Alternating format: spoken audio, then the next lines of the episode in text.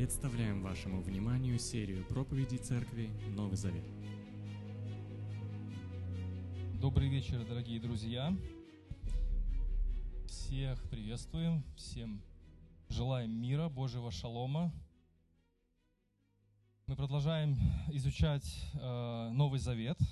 Церковь Новый Завет изучает Новый Завет. Мы идем по программе обзора книг Библии, то есть у нас одна проповедь звучит на одну книгу Библии. Сегодня мы дошли до послания, мы шли-шли и наконец дошли до послания филиппийцам.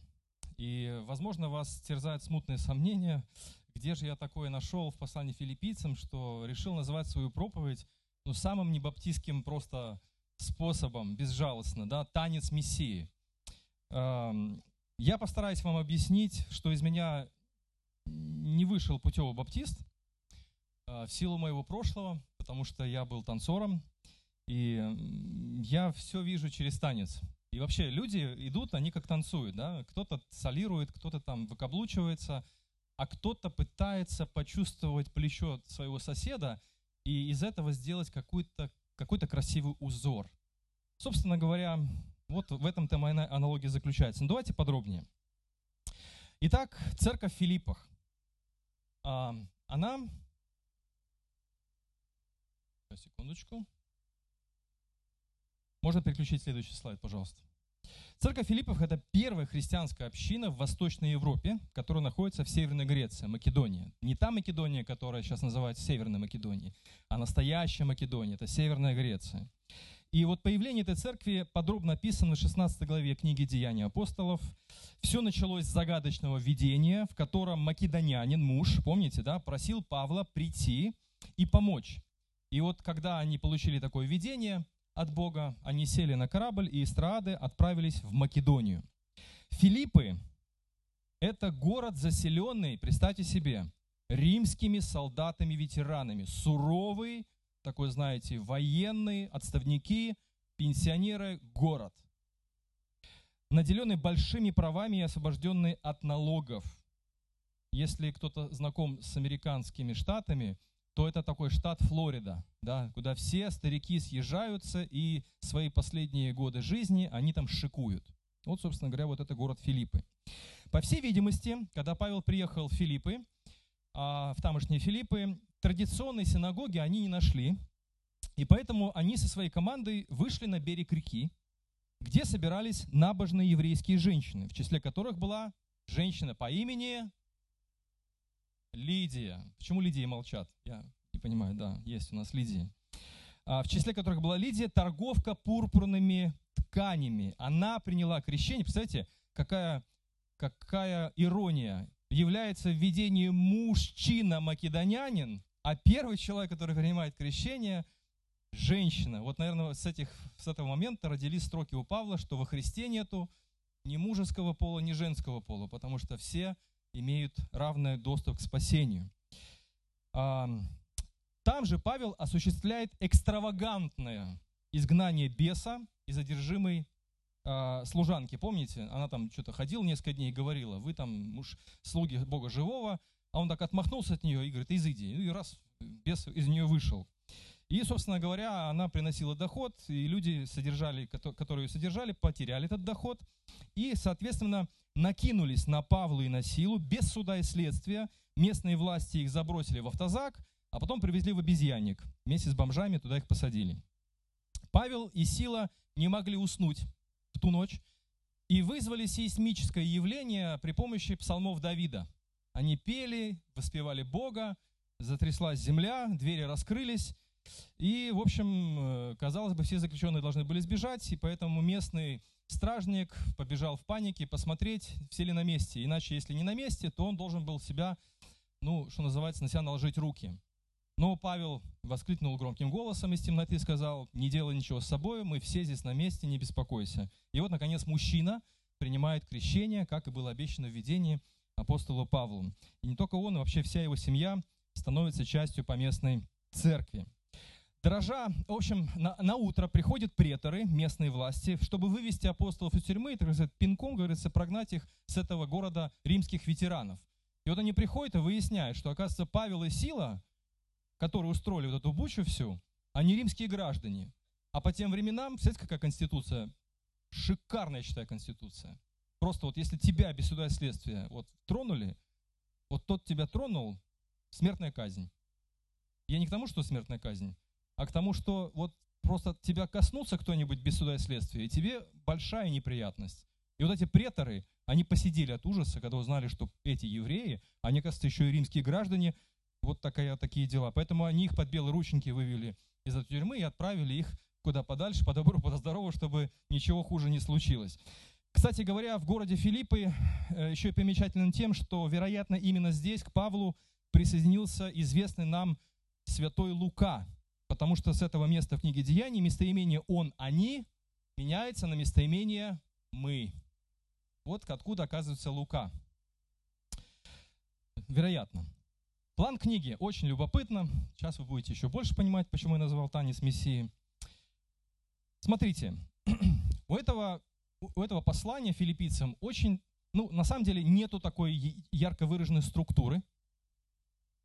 Но, тем не менее, вот можете посмотреть для навигации, можете увидеть, что вот молитва, потом Павел говорит о своем заключении, затем он приводит в пример Мессию, Иисуса Христа имеется в виду, а потом он рассказывает две истории про Ипофродита и про Тимофея, потом Павел приводит свой пример, наконец он описывает вызовы новой жизни, как двигаться этим путем новой жизни. И, наконец, все заканчивается благодарностью. И вот посередине вот всей этой картины возвеличивается фигура Иисуса, Иисуса Христа, Мессии.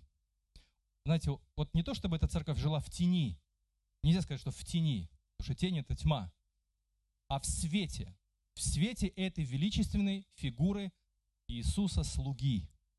Иисус слуга. Запомнили?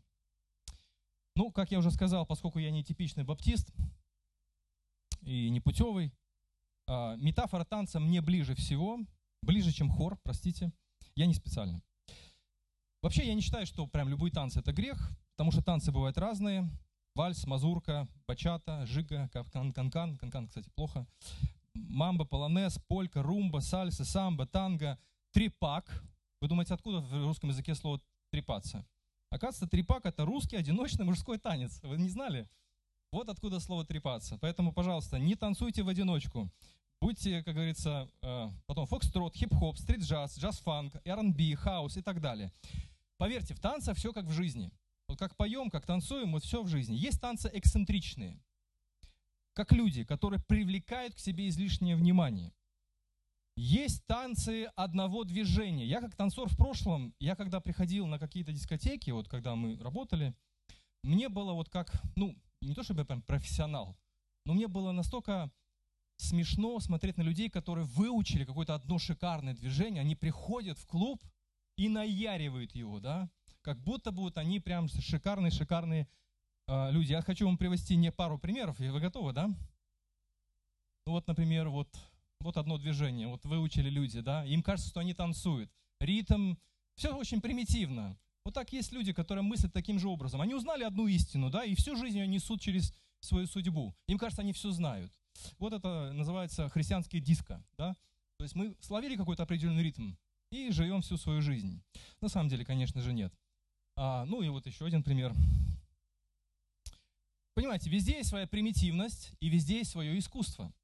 Везде своя грация, фигурное катание. То же самое и танец. Красиво, правда? Смотреть, как взаимодействуют два человека, особенно парное фигурное катание. Это очень сложный спорт, очень травмоопасный. А, ну вот вы знаете еще, великий человек, оказывается, тоже знает одно движение, поэтому, да. В общем, в общем, кто сказал, что баптисты не ходят на дискотеки? Еще как ходят. Я был на таких членских собраниях, что мне кажется, что ну, дискотеки, они отдыхают.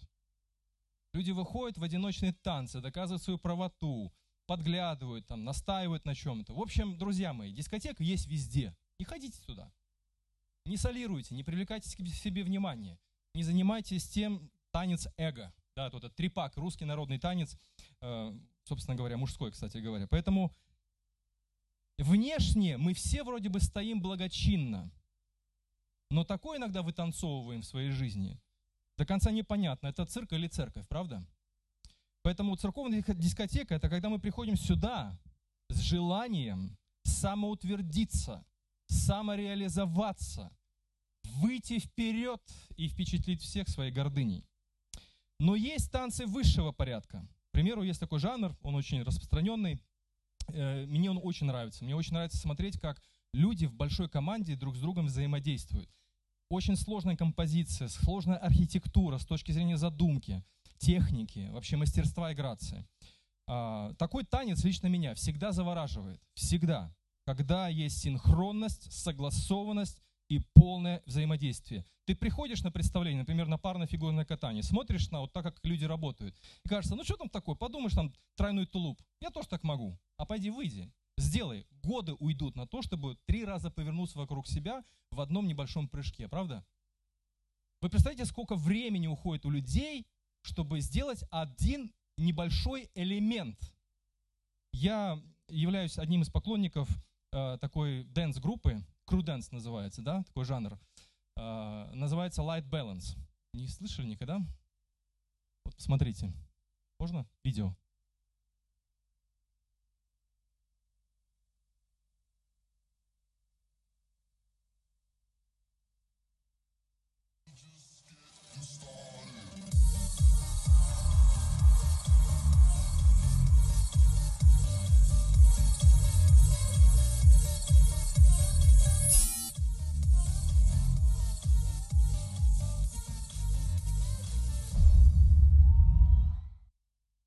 Знаете, сколько ушло на постановку этого элемента? Год. Год постоянных репетиций, взаимодействия, узнать друг друга, узнать свои слабые места, сильные места. Вот действительно стать одним целым для того, чтобы достичь одной цели. Я, конечно, могу привести пример балет, но как-то с классикой у меня не сложилось. Но тем не менее, послание филиппийцам – это и есть тот самый танец, служений, в центре которого стоит фигура Иисуса Христа. И вот все послание – это хоровод коротких благодарственных эссе апостола Павла о разных элементах христианской жизни, христианской церкви и вообще отдельно взятых людей. Вот казалось бы, у послания филиппийцам нету отчетливой структуры, казалось бы. Но как только ты прочитал очень важный элемент, такой как вторая глава послания филиппийцам, где апостол Павел описывает о том, как Иисус спустился с неба, воплотился, жил, умер, служил, потом был погребен, потом воскрес из мертвых и потом был вознесен на небо. И вот вокруг этой композиции выстраивается вообще вся церковная жизнь, друзья мои. Вот этот хоровод, хоровод вокруг центральной фигуры личности Иисуса Христа, который был смиренным слугой и за это был возвышен, возвысен Богом. Давайте прочитаем вот этот короткий отрывок, о котором я сейчас говорю. Можно следующий слайд, пожалуйста. Следующий слайд переключите. Итак, вторая глава послания филиппийцам с 5 стиха по 11. Давайте вместе прочитаем и разглядим вот тот, ту центральную фигуру вот этой композиции, про которую апостол Павел э, писал. Он пишет верующим, пусть мысли и чувства ваши друг к другу будут у вас, как у Христа Иисуса. Он по природе Бог не держался а, за равенство с Богом, но добровольно лишился всего, приняв природу раба и человеком родившись. Он был во всем человеку подобен, но еще больше себя умолил и так был послушен, что принял и смерть саму, смерть на кресте – за это Бог вознес его над всем и имя даровал превыше всех имен, чтобы пред именем Иисуса всякое колено преклонилось на небе, на земле и в преисподней, и всякий язык провозгласил, что Иисус Христос – Господь во славу Бога Отца. Итак, в центре этого хоровода, в центре вот этих вот благодарственных коротких эссе и отзывов стоит фигура Иисуса Христа. И верующие вокруг Него, они находятся в постоянном движении – и причем это движение не эксцентричное движение, которое привлекает к себе. Это не христианство одного танцевального движения. Это сложное взаимодействие разных людей ради того, кто стоит в центре этого круговорота добрых дел, дел милосердия, дел служения, взаимопомощи, взаимосвязи. Вот если вас метафора это не вдохновляет на то, чтобы пересмотреть свою жизнь, то я, например, напрасно стараюсь и кручу здесь рукой. Мы должны понять наше место в церкви не в смысле свою, свой шесток или свою норку, или свою скамейку, или какой-то, знаете, метафорично, если выразить, фигурально выразиться, свой, свой какой-то комфортный угол, а это постоянное динамичное явление, когда ты находишься не в просто хаотичном круговороте каких-то событий, а ты понимаешь, что вот в принципе наша цель – выстроить командное взаимодействие, взаимопонимание. Реально ли это? Это очень важный вопрос. Поэтому все, внимание, моральные, этические императивы, которым церковь может считаться здоровой, по которым, зарождается только в этом танце, только в этом движении, только в этом взаимодействии. Уберите движение, и вся морально-нравственная структура, она напрасна. Или превращается в дубинку фарисея. Ты почему не помогаешь другим? Бам тебе, да? Нет, не так. Движение всех вместе. Я очень увлекаюсь астрономией. Мне еще напомнило это пример того, как вообще Бог устроил галактики. Вот это вращение звезд вокруг центра. Вообще во Вселенной вот мудрость Божия заключается в том, что все находится в движении. Даже мельчайшие субатомные частицы, они тоже находятся в постоянном колебании. Нет ничего статичного. Вот даже, казалось бы, вот эти три закона Ньютона, они работают в обычном физическом мире, ну, беспроигрышно, да? Уронил предмет, он, он упал, все. Но если взять вообще весь мир физики, то постоянно все в движении находится. Нету статичной картинки. И поэтому, когда Бог задумал свою церковь, Он не задумал ее как бетонную жижу, которая потом через пять минут застывает, и ты потом чешешь голову, не знаешь, что с этим делать. Что мне с этими христианами делать? Они там застыли, они выучили три истины, четыре каких-то закона или там пять принципов, и всю жизнь наяривают эти принципы. Мне кажется, у Бога голова иногда болит от нас, от того, что мы останавливаемся и превращаемся в чемодан без ручки. Метафора тоже понятна. Чемодан тяжелый. Вы, вы так таскали когда чемодан, чемодан без ручки? Это страшная пытка. Ну, пять минут пронести еще ладно, хотя нет, пять минут я загнул полминуты чемодан без ручки понести еще более-менее. Но когда я превращаю чемодан без ручки для кого-то, или когда я кому-то попытаюсь послужить, а он чемодан без ручки, он вообще ему никто не нужен, это, знаете, очень страшная картина. Вот так церковь застывает. Вот так церковь превращается в неподъемное бремя, которое потом откалывается кусочек за кусочком, человек за человеком. И мы думаем, удивляемся, откуда у нас ропот, откуда у нас мрак, откуда у нас недовольство, а все потому, что нету взаимодействия, нету движения. Бетономешалка сломалась, и цемент не движется. Это самый страшный ужас для водителя бетономешалки. Вот если у него там внутри застынет вот эта масса вся, я не знаю, пол машины менять надо. Огромных денег это стоит. Представьте, если наша голова перестает работать. Не в том смысле, что мы перестаем думать. Мы как-то пробиваем себе дорожку в жизни и потом останавливаемся. Вы увидите в послании филиппийцам, Павел удивительным образом демонстрирует нам, что здоровой церковь может считаться только тогда, когда внутри каждого верующего человека происходит движение.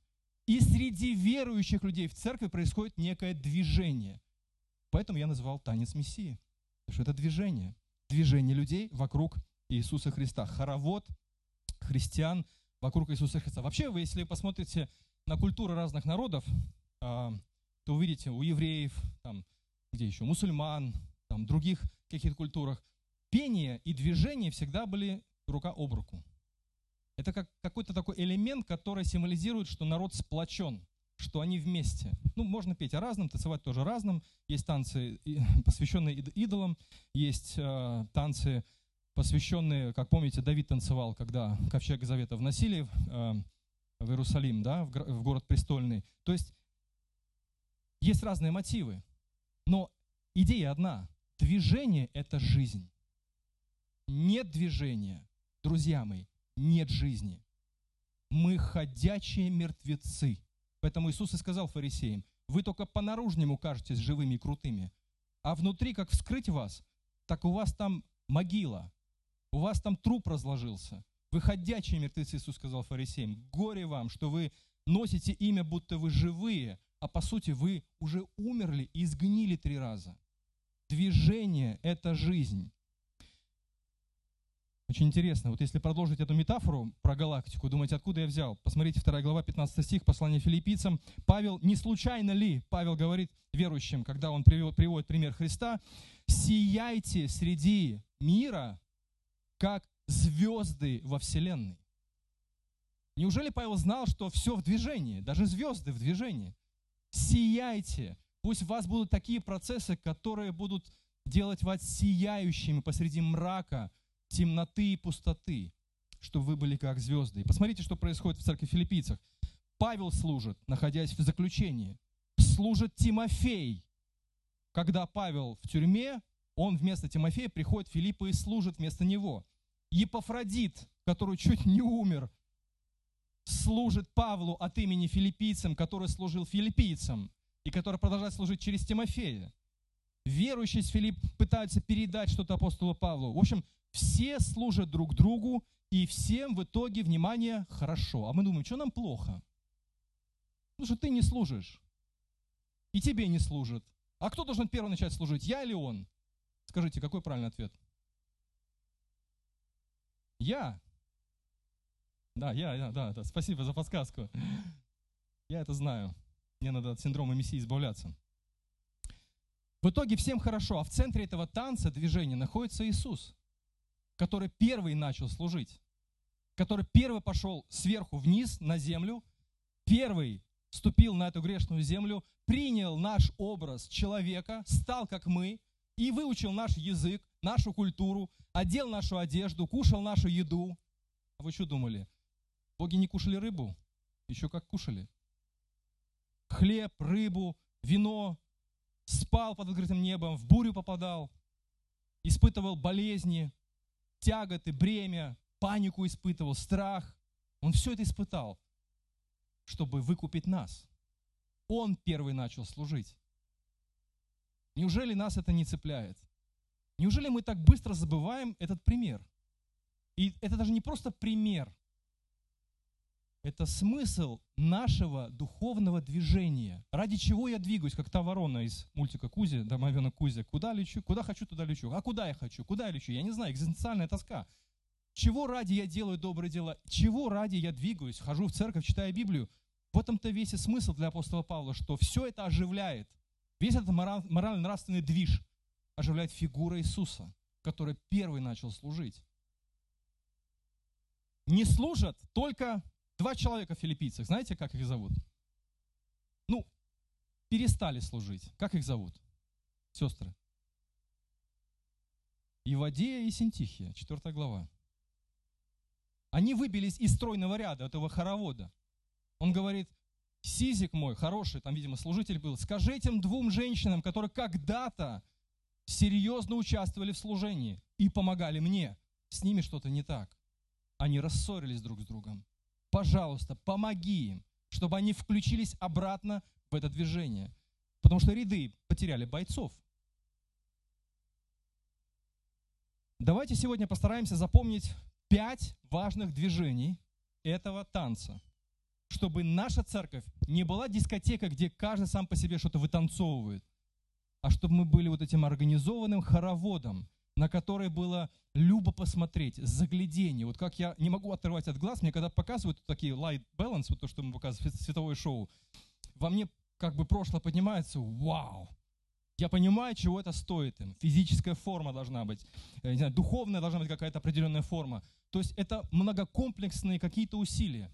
Я думаю, что нам нужно хотя бы выудить из этого послания пять важных движений вот этого танца Мессии, чтобы из хаоса дискотеки не вытанцовывать, превратиться в что-то организованное, симметричное, красивое, пусть даже не идеально симметрично, не надо, чтобы было все прям идеально, потому что элемент хаоса все равно должен присутствовать, потому что в нем творческие люди рождаются, оказывается.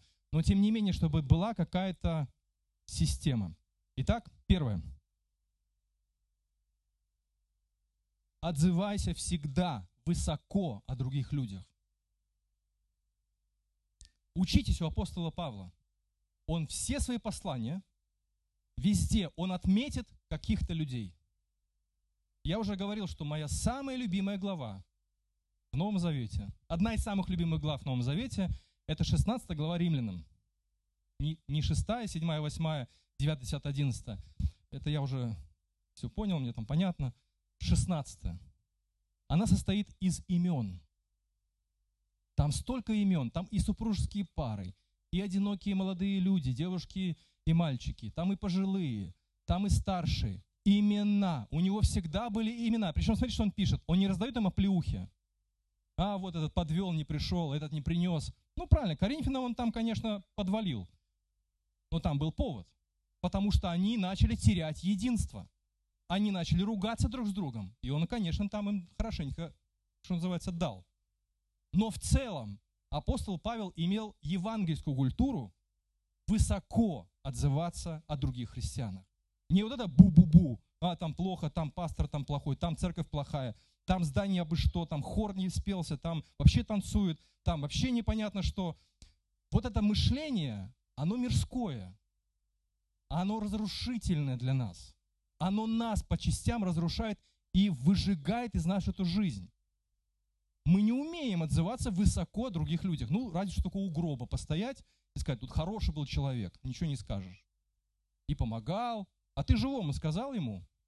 Ну, а что он возгордится? Мы заботимся о других, о гордости других, как о своей. Но на самом деле своей не заботимся. Давайте признаемся честно. Поэтому я когда читал послание, не только филиппийцам, а вообще другие послания, когда Иисус послужил нам, и Бог его превознес, соответственно, в Иисусе Христе Та же самая модель. Бог ожидает, что мы тоже начнем служить, и поэтому Бог превознесет нас. Не мы сами себя превознесем. Помните, Иисус сказал, кто сам себя превозносит, тот будет унижен. Но тот, кто унизит себя, тот будет превознесен. Поэтому апостол Павел не короткий, не, не коротышка недовольный, как мы часто вот что-то почему-то восприняли Павла именно так, вот странно обличающим направо и налево, э, бросающим молнии да, во всех этих грешников, а именно как человек с евангельской тактичностью, отзывающийся высоко о разных людях. Вот в послании филиппийцам, посмотрите, кого он превозносит, о каких людях высоко отзывается. Во-первых, это Епофродит. Ну, давайте посмотрим. Вот о вас так написали бы, интересно, да? Приятно. Не то чтобы мое эго сказал бы, ну да, я такой крутой, но это какой-то другой формат. Это, наверное, ну, мы называем как? Ободрение. Воодушевить человека на доброе дело. Он сделал его одно. Воодушевите его. Утвердите в нем эту евангельскую привычку. Смотрите, что Павел пишет. Когда он пережил, был Епофродит возле, уже при смерти, но Бог его исцелил, примите его обратно, пожалуйста, как брата в Господе. Чтите таких людей. И Пафродит умер. Он жив. И, видимо, он это послание и донес обратно. Ну, он, наверное, в него не подглядывал, я не знаю, может, подглядывал. Он говорит, чтите таких людей. О ком вы так сказали когда-нибудь в вашей церкви? При жизни. Никогда он попал в список героев веры, он уже там все, уже могила его заросла. При жизни, высоко, тактично, по-евангельски отзываться о людях, которые рядом с вами служат. И вам служат Ладно вам. Другим служат. Когда мне послужили, ну, естественно, скажу спасибо тебе, дорогой, низкий поклон. Это нормальная реакция. Я благодарен. А быть благодарным за то, что какой-то человек послужил другому человеку, и к вам это не относится, но вы порадовались, выразите эту радость, высоко отзовитесь об этом человеке. Он говорит, он ради дела Христова был на грани смерти, рисковал жизнью, чтобы оказать мне помощь, которую вы сами не могли оказать. Второй человек, о котором Павел пишет, это Тимофей. Смотрите, как он отзывается, Тимофей. Я надеюсь, что в скором времени, если даст Господь Иисус, пошлю к вам Тимофея, только тогда душа моя за вас успокоится, тогда, когда я узнаю, как ваши дела. А Тимофей, он один у меня единомышленник, который искренне печется о вас. И дальше он говорит, все заботятся о себе. А этот товарищ, он тоже за вас отдаст жизнь и душу свою. Тимофей мертвый или живой? Живой. Высоко отзываться о других людях. Евангельская культура. Высоко отзываться. Не бойтесь, что человек возгордится. Не бойтесь. Бойтесь за свою гордыню. А за другого это его ответственность. А ваша ответственность – воодушевить на доброе дело. Заметить доброе дело, сказать «молодец». Ну не ему уже сказать, а другому сказать. Ты знаешь, у нас в церкви есть такой классный человек. Я когда, я привычку эту приобретаю с годами. Я когда вот в семинарию приезжали, там вообще просто общаюсь с другими пасторами. Я специально стараюсь вспоминать имена, ваши друзья имена. Сказать там про Колю, там, про Катю, там, про свою домашнюю группу, какие-то имена использую. Не сплетни распространяю. Вот какие проблемы у людей. Вот мне этот сказал то-то, этот сказал то-то. А сказать, отметить хоть что-нибудь в другом христианине. И я, когда мы вошли в эту привычку, это стало настолько естественно, мне в удовольствие. Я горжусь церковью Нового Завета, потому что у нас очень хорошие люди. Я всегда так говорю. И на меня смотрят другие, говорят, что у вас проблем нет? Ну, есть проблемы. А что ты не рассказываешь? Я говорю, ну, в общем-то говоря, это не повышает качество жизни, потому что все приходят и жалуются, жалуются, жалуются. Но на самом деле, вот сегодня Саша хороший свидетельство сказал, молодец. Кстати, высоко отзываюсь от тебе, да? Запомнил. То есть мы как бы говорим, вот этой культуры мы говорим, смотрите, что мы говорим. Я вижу, что ты делаешь. Я не вижу, как ты грешишь. Я вижу, как ты грешишь. Я видел тебя там на заправке, и ты там плюнул. Или я заметил, как ты там что-то там посмотрел косо не в ту сторону. Ну, есть такое, да? Чипсы я называю это духовные. Зараза такая, от которой не отцепиться. То есть хочется узнать что-то пикантное.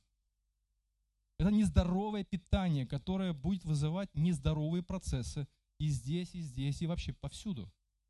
А мы как бы говорим, я вижу тебя, я вижу, как ты делаешь хорошо.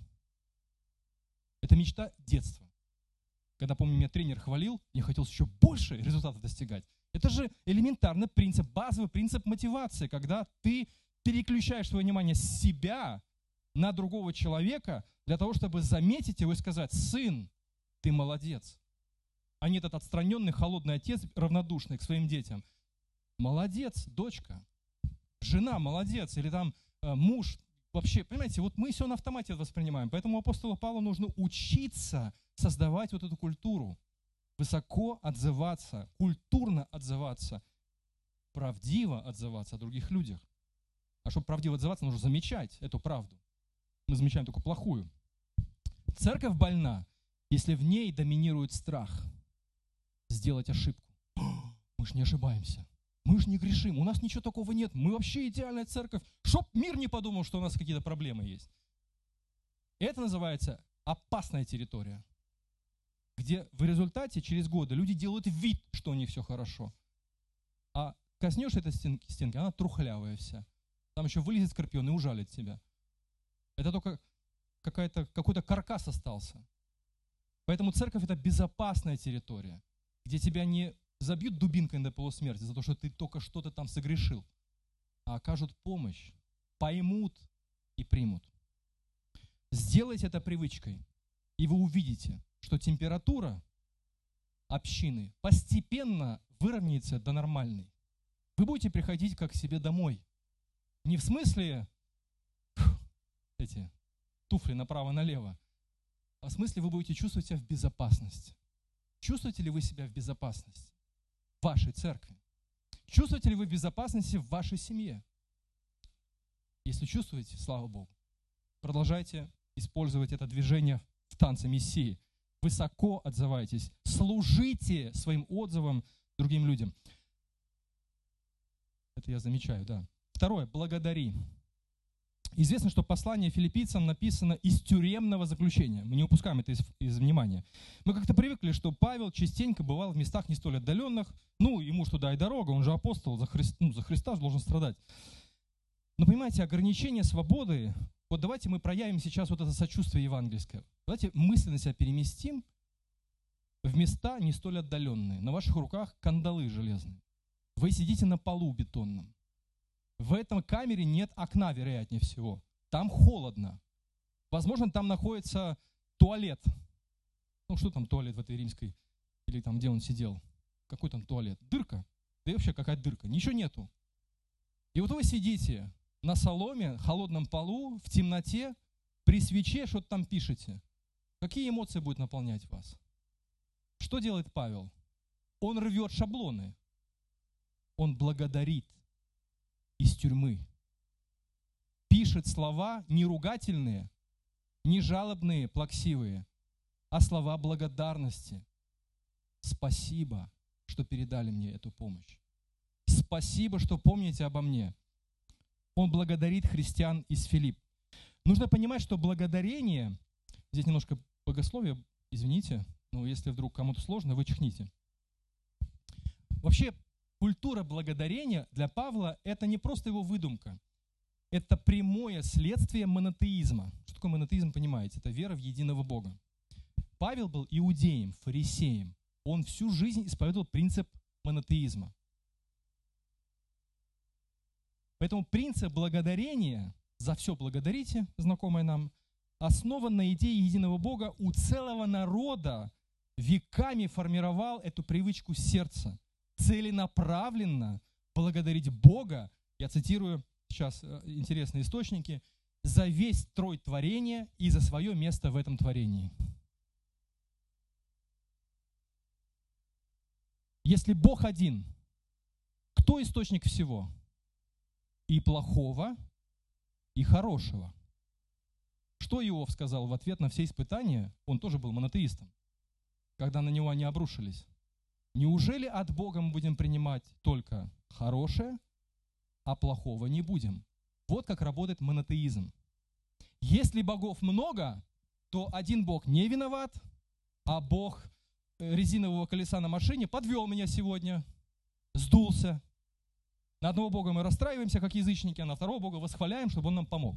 Бог насоса чтобы он подкачал, э, закрыл дыры вот этого бога колеса. Я так утрирую. Монотеизм породил культуру благодарения, несмотря ни на что, потому что источник всего является Бог. И приятного, и неприятного. Вот так мыслили иудеи. Так мыслил апостол Павел. Это не выдумка христианства, это принцип, который перекочевал из Ветхого Завета в Новый Завет, но теперь в Иисусе Христе обрел новый смысл. Иисус умер, от кого это было? Римляне виноваты, фарисеи виноваты. Это было его решение умереть, и он от Бога принял эту смерть. Но он и воскрес. Это приятная часть. И в том, и в смерти, и в жизни был Бог. Поэтому э, в трактате Мишна Бероход есть такие слова. «Куда бы человек ни шел, и что бы он ни увидел, так учили иудеи всегда, ему надо найти тут повод для благодарения. Это терапия такая хорошая. Мы замечаем плохое. А если ты веришь в единого Бога, научись замечать хорошее.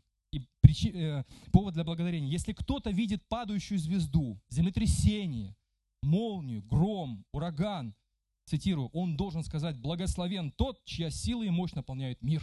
Землетрясение случилось, и ты такой ховаешься куда-нибудь в кусты, ну и заодно и молитву эту вспоминаешь. Мишный Бероход. Спасибо, Господи, Ты могуч хоть мне и страшно. Поэтому Павел верен монотеистической привычке иудея, и во всех своих посланиях он начинает, как, с чего начинает послание все? Благодарю Бога за то, что Он вас нашел. Благодарю Бога за то, что Он совершил то-то, то-то. И начинает свое с благодарения и заканчивает послание с благодарением. Я уже не буду перечислять примеры. Поэтому Павел благодарит филиппийцев. Посмотрите, каждый раз, когда вспоминаю вас, я вспоминаю всегда вас во всех своих молитвах за всех вас с радостью благодарю моего Бога. Привычка такая. Ее выработать очень сложно, но можно. И она преобразит вашу жизнь, особенно если эта привычка черпает вдохновение в Иисусе Христе. Еще один пример благодарности. Я хочу сообщить вам, братья, что обстоятельства мои, тюремные, даже послужили успеху Евангелия всей дворцовой стражи, да и всем остальным тоже стало известно, что заключение мое ради Мессии. Привычка, эту привычку не выбить из Иудея. Тем более, если в этой привычке воплотился, явился сам Христос. Христос всегда благодарил своего Отца. И возял хлеб, разломил, благодарив, разломил и раздал. Всегда благодарение было стилем его. Да? И даже когда есть причина разразиться гневной критикой в адрес непутевых проповедников в этой же главе, в первой главе, Павел остается каким? Благодарным. Вот, пожалуйста, пример дальше. Как бы не проповедовали Христа задней мыслью или от чистого сердца, неважно, он пишет. Главное, что имя Его возвещается, я этому рад. Жизнеутверждающий пульс благодарного сердца апостола Павла. Виктор Цой как-то сказал, что нет тюрьмы страшнее, чем в голове. Находясь в тюрьме, Павел был свободнее всех нас. А мы, находясь на свободе, живем как в тюрьме. Неблагодарны, не замечаем, все только плохое. Сатана в этом всем виноват. Бог тут ни при чем. От Бога все, друзья мои, и приятные моменты жизни, и неприятные моменты жизни. Если мы достигаем этого уровня, то мы начинаем понимать, что такое верить в единого Бога. Потому что от Него все, как Павел пишет, все им. И как дальше заканчивает Павел? Все к Нему. Мы думали, это красивое слово такое, Павел выдумал. А это суть монотеизма. Третье. Стремись к единству. Быстро. Это третье движение. В хороводе, в танце, вот когда особенно работаешь в паре, я когда работал хореографом, и мы изучали композицию какого-то танца, конечно же, мы там бились, мы ругались, мы плакали, мы падали, мы спотыкались, подворачивали ноги, потому что очень важно было вот именно этот сложный элемент танца сделать так, чтобы комар нос не поточил и чтобы красиво было. Вот это и есть стремление к единству чтобы в итоге вся композиция, она свелась воедино. И было красиво. Друзья мои, мы все тоже в этом хороводе находимся. И здесь не дискотека, где каждый пришел со своим движением и там наяривает его это движение. Ну, ты посмотришь на эту толпу, и как бы масса, ну что сказать, биомасса, дискотека, цирк. Но здесь очень сложная композиция, поэтому единство – это не единообразие. Единство – это не примитивно. Единство – это разные люди с разными дарами, с разными характерами, с разным прошлым, с разным возрастом, равные полы, э, мужчины, женщины, молодые, старые. Вы вместе стремитесь к единству. В центре стоит Иисус Христос, который служит. И ты учись служить. Учись замечать. Учись чувствовать. Вот, пожалуйста, примеры. Только живите достойно вести Христовой. О, достойно, это я могу, я же баптист. И дальше. Живите так, чтобы я увидел, когда приду к вам, или услышал, если прийти не смогу, что вы, что значит достойно Евангелия? Дружно. Внимание, ключевое слово. Дружно. Стоите плечом к плечу, весь, все как один, сражаясь за веру в радостную весть. Опа, а мы-то думали, выделяться на фоне грешного мира. Вот что значит достойное Евангелие. Ну да, конечно, я не умоляю, естественно, святая жизнь, дальше Павел об этом пишет. Но в данном случае он акцентирует внимание на то, что вы все как один, вы все разные, плечом к плечу. Или еще следующее место. Так вот, любимые мои и желанные братья, радость моя и победный венец, стойте нерушимо в единении с Господом, любимые. нет времени. Я потом в виде статьи это выпущу, вы там почитаете очень интересные э, аргументы, почему важно сохранять единство. Очень глубокие богословские причины у Павла были. Потом почитайте, кто захочет, я могу дать вам. Э, я про пропущу это все. Извините. Очень много интересного. Можно на следующий слайд, что не листается. Это тоже мы пропустим тоже мы пропустим. Извините. Четвертое движение. Постоянно двигайся. Опять-таки, метафора танца помогает нам. Танец – это движение. Даже если у каждого своя роль. Кто-то движется больше, на кого-то больше, больше нагрузки, кто-то по центру, кто-то ближе к краю. Но в любом случае, как хореограф, э, я могу сказать, что у всех разная нагрузка, но у всех есть нагрузка. В спорте то же самое, в футболе, в команде. Кто-то защитник, кто-то полузащитник, кто-то там нападающий, кто-то вратарь. Казалось бы, вратарь, ты не бей лежачего, стой, стой там и жди, правда, Андрей?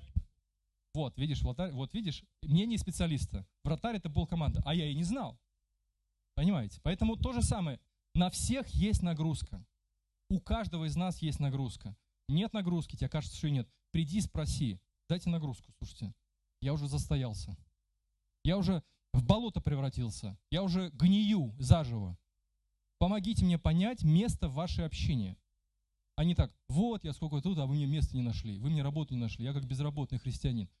Понимаете, вот все самозанято в христианстве. Можешь служить, служи. Как ты можешь служить? Предложи свои услуги. Спроси, узнай, исследуй. Но постоянно двигайся.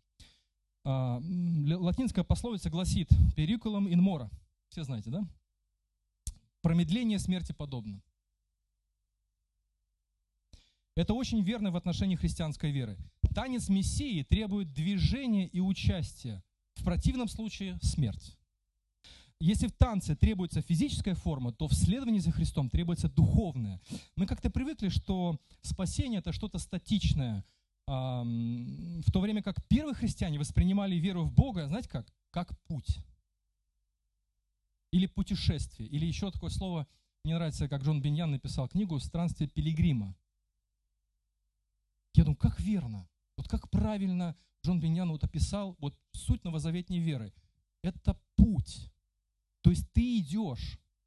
Не ты пришел, сел, ну как бы, да, физически мы пришли и сели. Сейчас мы все сидим, вы сейчас меня тихо ненавидите, наверное, потому что я говорю, а вы слушаете. Пассивная позиция всегда такая, знаете, опасная.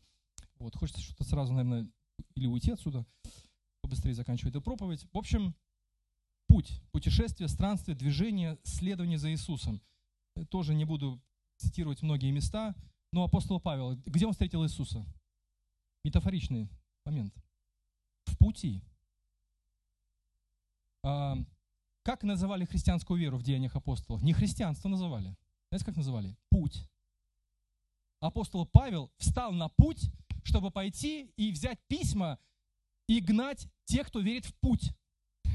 Вот интересно, да, получается? Это Деяние, 9 глава, 2 стих. Там написано, что преследовать людей пути, то есть христиан. Или Аполос, он был наставлен только в начатках чего? Пути. А, и вот ощущение такое, что все мы, мы все еще в пути, друзья. Вот в чем логика Павла, когда он в филиппийцах пишет следующее. Вы никогда не обращали внимания вот на эту динамику филиппийцам? это не значит, что я уже это, этой цели достиг. То есть он описывает себя в виде стрелы. То есть он начал свой путь за Христом, и он как стрела летит, он в процессе полета.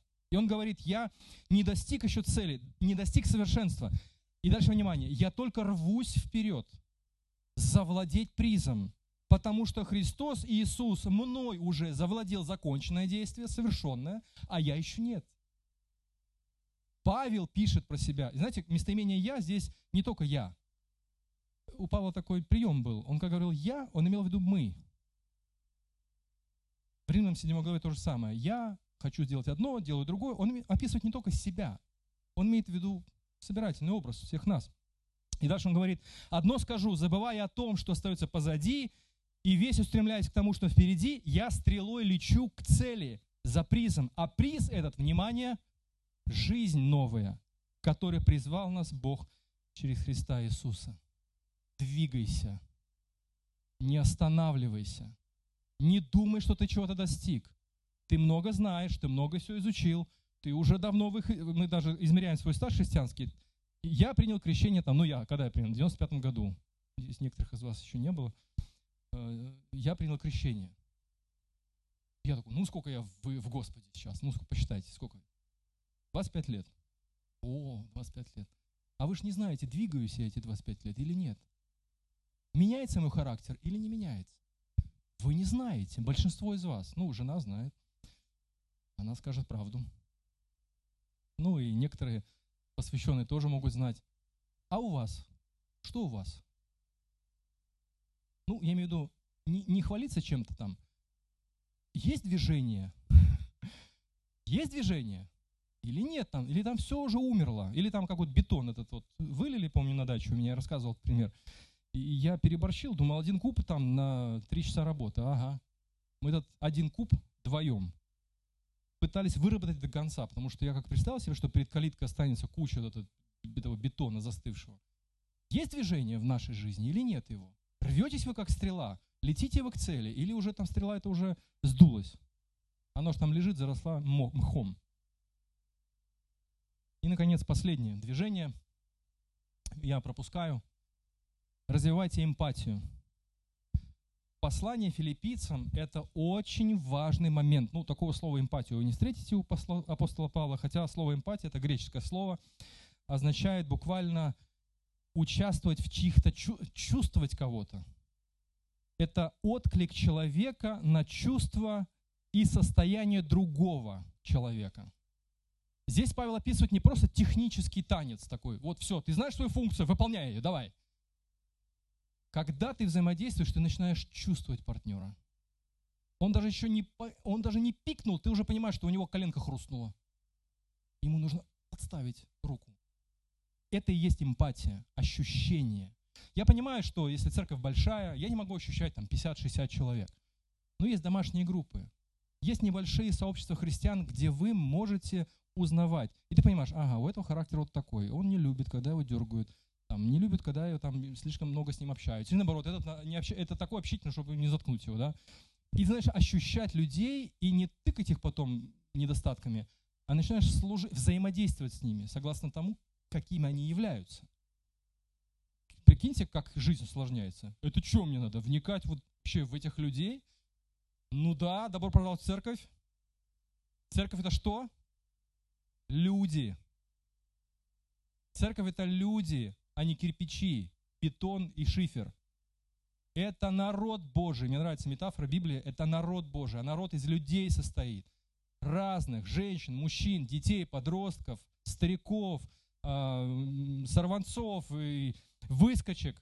Всякие есть люди в церкви. Поэтому что я должен научиться? А у некоторых людей эмпатия напрочь, напрочь отсутствует. Они как бульдозер прут вперед, хотя такие тоже нужны. Нам на регистрацию нужен такой человек, пошел в местные власти, как бульдозер, раздавил этих чиновников, ну по-хорошему, да, и сказал, зарегистрируйте общину. Я не бульдозер. Вот такие нам нужны бульдозеры. Может, кто-то вызовется, не знаю. Поэтому посмотрите на всплеск эмпатии в послании филиппийцам. А, Павел пишет, «И все же вы хорошо сделали, что разделили мои невзгоды». Но филиппийцы это где? Город ветеранов, римских воинов. Какая там разница, что там с этим Павлом? А вы вспомнили обо мне. Вы сострадали мне. Вы участвовали в моих невзгодах. Или еще, вот самое главное, вторая глава филиппийцам, посмотрите, второй стих. Вот просто это вот бинго. Будьте всегда во всем согласны. Равно любите друг друга всей душой. И теперь внимание, в центре стоит Мессия. Одинаково чувствуйте и мыслите, как Он. В синодальном сказано, пусть чувствования ваши будут как у Христа. Это и есть эмпатия. Ты сначала проникаешься чувствами к Иисусу, как Он служил, как он начал это служение, чем у него все закончилось и чем все продолжилось, и ты вовлекаешься в это уже не просто механически, а я должен служить, а ты вовлекаешься эмоционально, духовно. Ты уже начинаешь соображать, что это народ Божий, и тут как бы надо, вот. Или еще вторая глава филиппийцам, 17 стих, «Я буду, Павел говорит, я буду радоваться вместе с вами». буду радоваться вместе с вами. Радуйтесь и вы вместе со мной. Вот танец парный. Плачьте с плачущими, радуйтесь с радующими. А мы наоборот, он плачет, а мы такие, а, что ты, давай. Ну, как бы вообще, ни в масть, ни в класть, ни, вообще никак. Нет эмпатии, вообще просто минус. У человека, у человека э, значит, умер кто-то, страдает, а мы, да что, давай, бодрись, мы же там все встретимся. Минус никакого ощущения друг, вообще атмосферы, состояния человека. Везде нужен баланс, везде нужна мудрость, но очень нужна эмпатия. Или Ипофродит. Посмотрите, 2 глава, 26 стих. Извините, я тут просто не удержаться. Посмотрите, Ипофродит. Как Ипофродит себя ведет? Павел пишет об Ипофродите. Он очень о всех вас что? Тоскует. Он места себе не находит, тревожится – знаете от чего? Вот, вот просто сейчас номер, коронный номер. Потому что до вас дошел слух о том, что он заболел. От чего расстроился Епафродит? Он так расстроился, что до вас не дошла его молитвенная нужда о том, что он заболел. Нет. Он не хотел их расстраивать тем, что он заболел. Он заботился о них.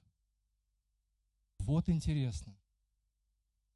А мы скорее записками забросаем. Я не к тому, чтобы не писать записок, не молиться за нужды, а к тому, что состояние Пафродита было состояние слуги, как Христос служил нам, так Фипофродит служит им, а филиппийцы служат Павлу, а Павел служит филиппийцам, Тимофей служит всем, всем взятым. Вот это есть хоровод служения.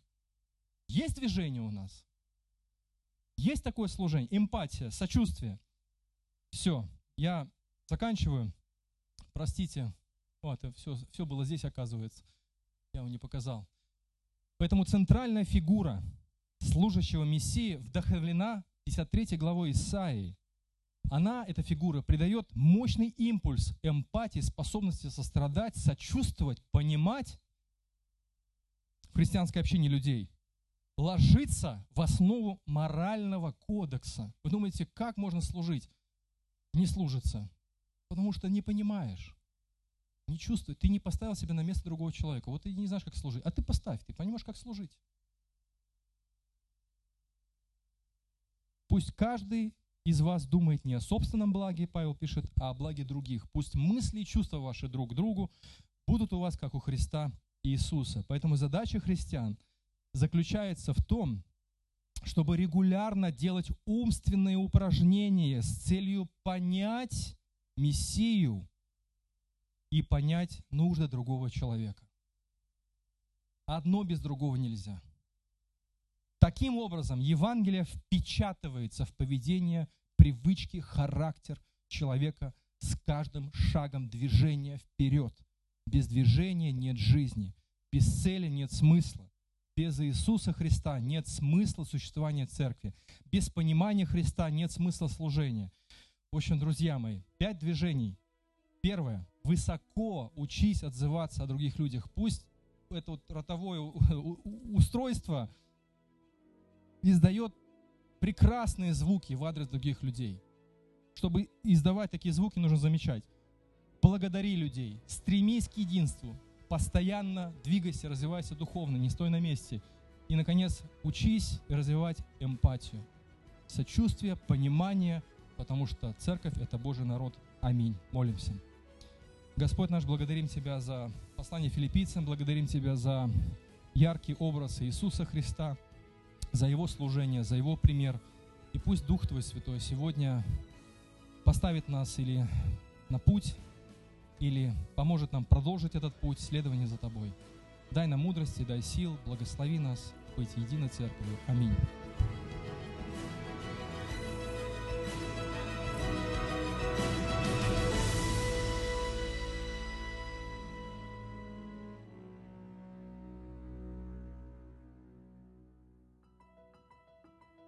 Записи этой и других серий подкастов доступны на нашем сайте завет.орг и в каталоге подкастов iTunes.